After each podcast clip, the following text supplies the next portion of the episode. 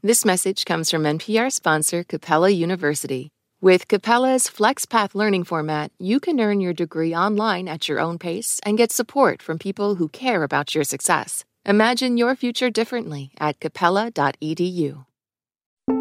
You're listening to Shortwave from NPR. Maddie Sofia here. Happy Friday, everybody. I want you to grab some popcorn and a soda or your carbonated beverage of choice because you're going to want them handy after this episode. Today, we're going to talk about two of my favorite things movies and science fiction. And to help out, I'm joined by astrophysicist Adam Frank. Hey, Adam, how you doing? Doing good. Happy to be here. Adam, tell us your favorite romantic comedy right now. oh no, you put me on the spot. Come on, um, Adam. Uh, something from the '80s with Meg Ryan. uh, I don't know. All right, solid. Okay, so Adam's no expert on rom coms, but he does know a thing or two about sci fi. He was a science advisor for Marvel on the movie Doctor Strange, which is so cool. So I asked him to highlight some movies from the last decade, ones that tell us something interesting about science fiction or science and storytelling. The thing we can ask ourselves about is when does it matter for science to be done accurately in a science fiction film? So we sort of chose a bunch of films where that have different representations of science, and sometimes getting the science right mattered, and sometimes it didn't matter at all. And so I thought that would be an interesting way to frame our conversation about science fiction in the last decade. Today on the show, sci fi films of the decade with scientist Adam Frank. Yes, there will be spoilers, but y'all have had a lot of time to watch these movies.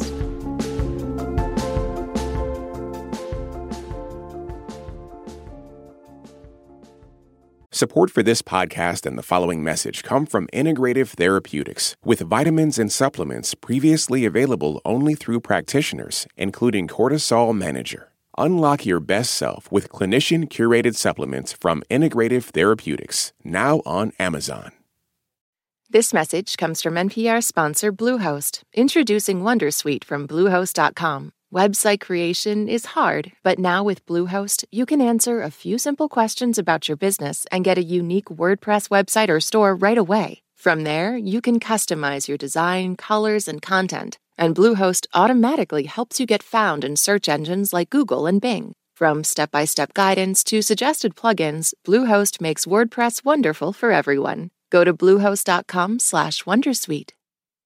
This message comes from NPR sponsor Progressive Insurance, where drivers who switch could save hundreds on car insurance. Get your quote at progressive.com today. Progressive Casualty Insurance Company and Affiliates.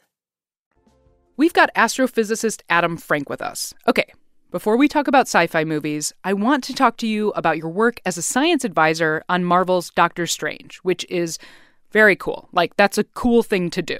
It was a cool thing to do. If you haven't seen it, it's a film that tackles the astral plane, other dimensions. There are some bad guys. That's all you need to know about it, right? It's a Marvel movie, right? There you go.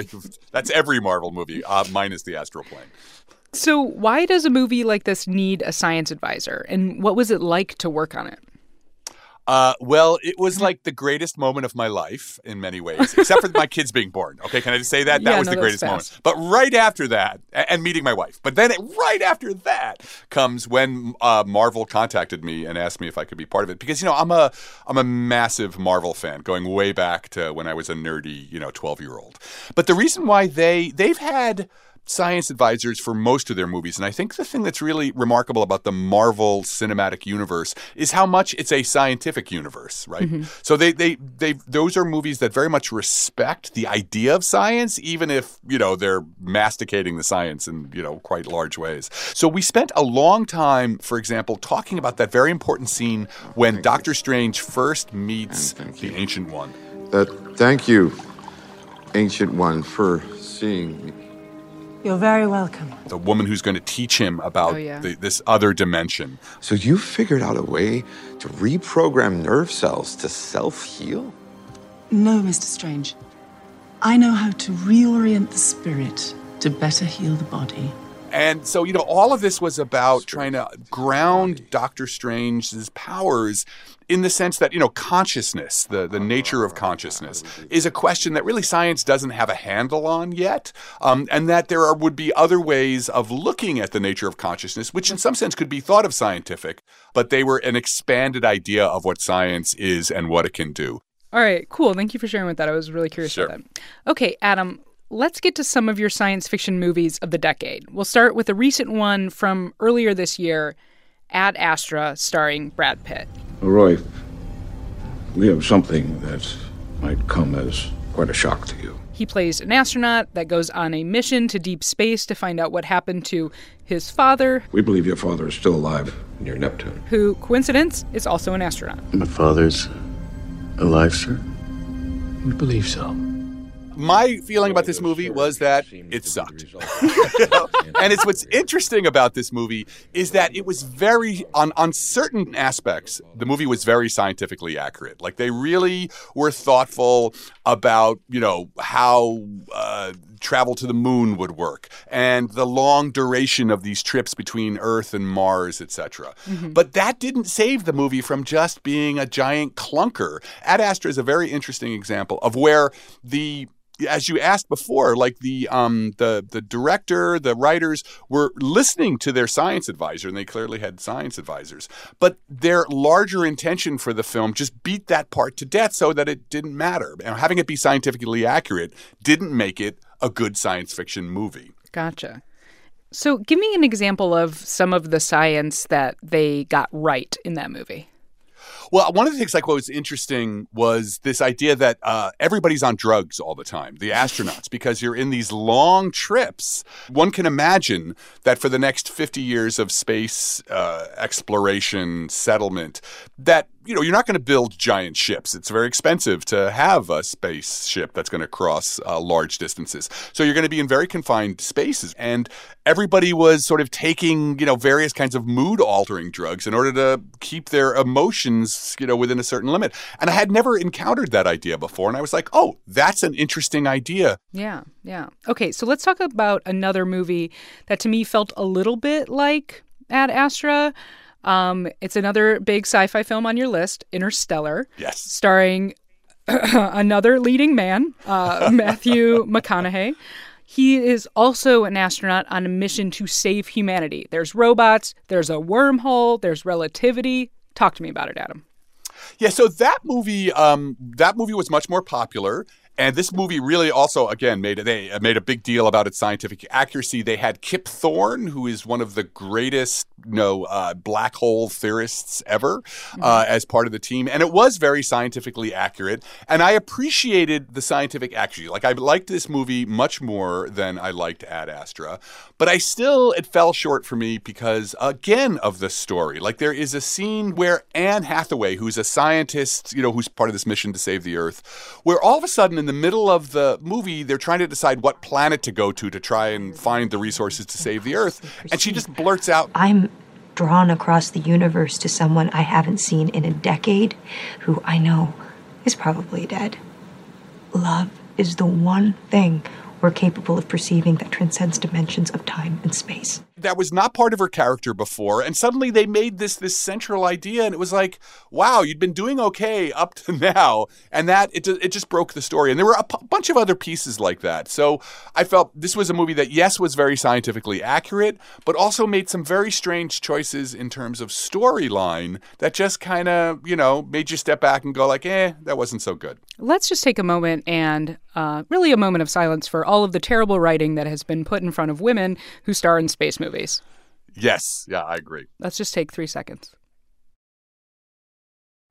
Okay, and that's all we're going to say about that. Okay, so all right, let's go. Let's get back down to earth with this next Okay. film. This is a movie that I really truly liked. Arrival that came out in 2016, starring a, uh, starring Amy Adams, a linguist.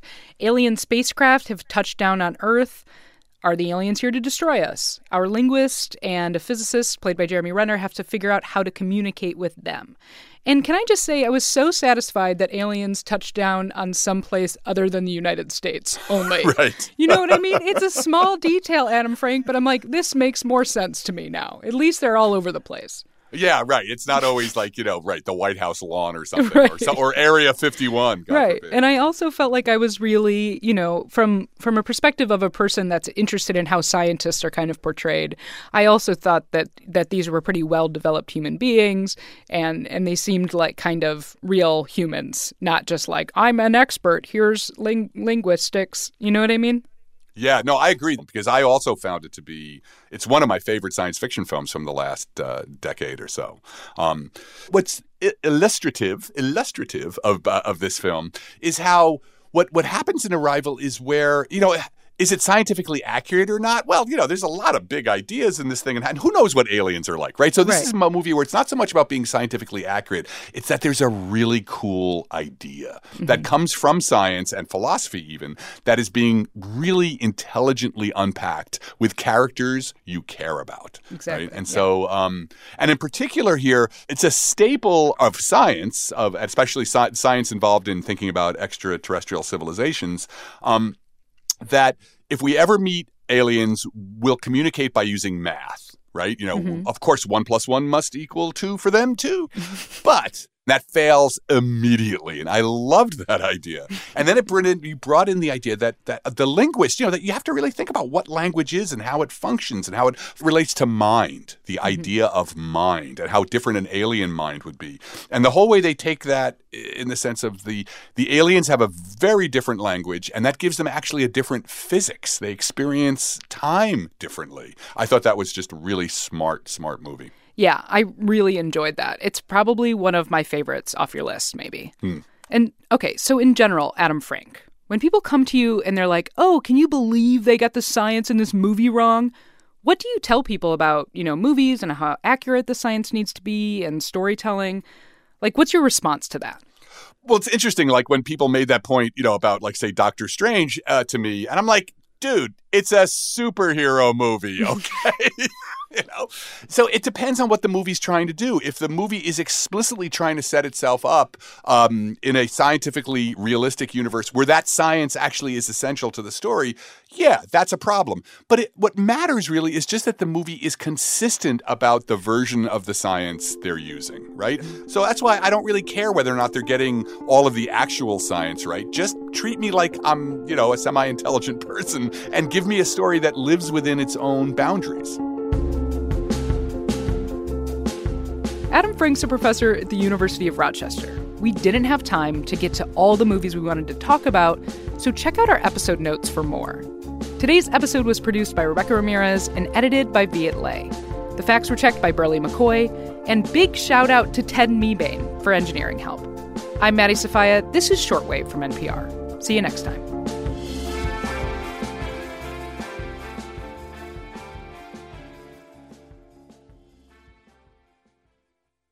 This message comes from NPR sponsor Shopify. Shopify is the global commerce platform that helps you sell at every stage of your business. From the launch your online shop stage to the first real life store stage, all the way to the did we just hit a million orders stage, Shopify's there to help you grow. Sell without needing to code or design. Just bring your best ideas and Shopify will help you open up shop. Sign up for a $1 per month trial period at shopify.com/npr.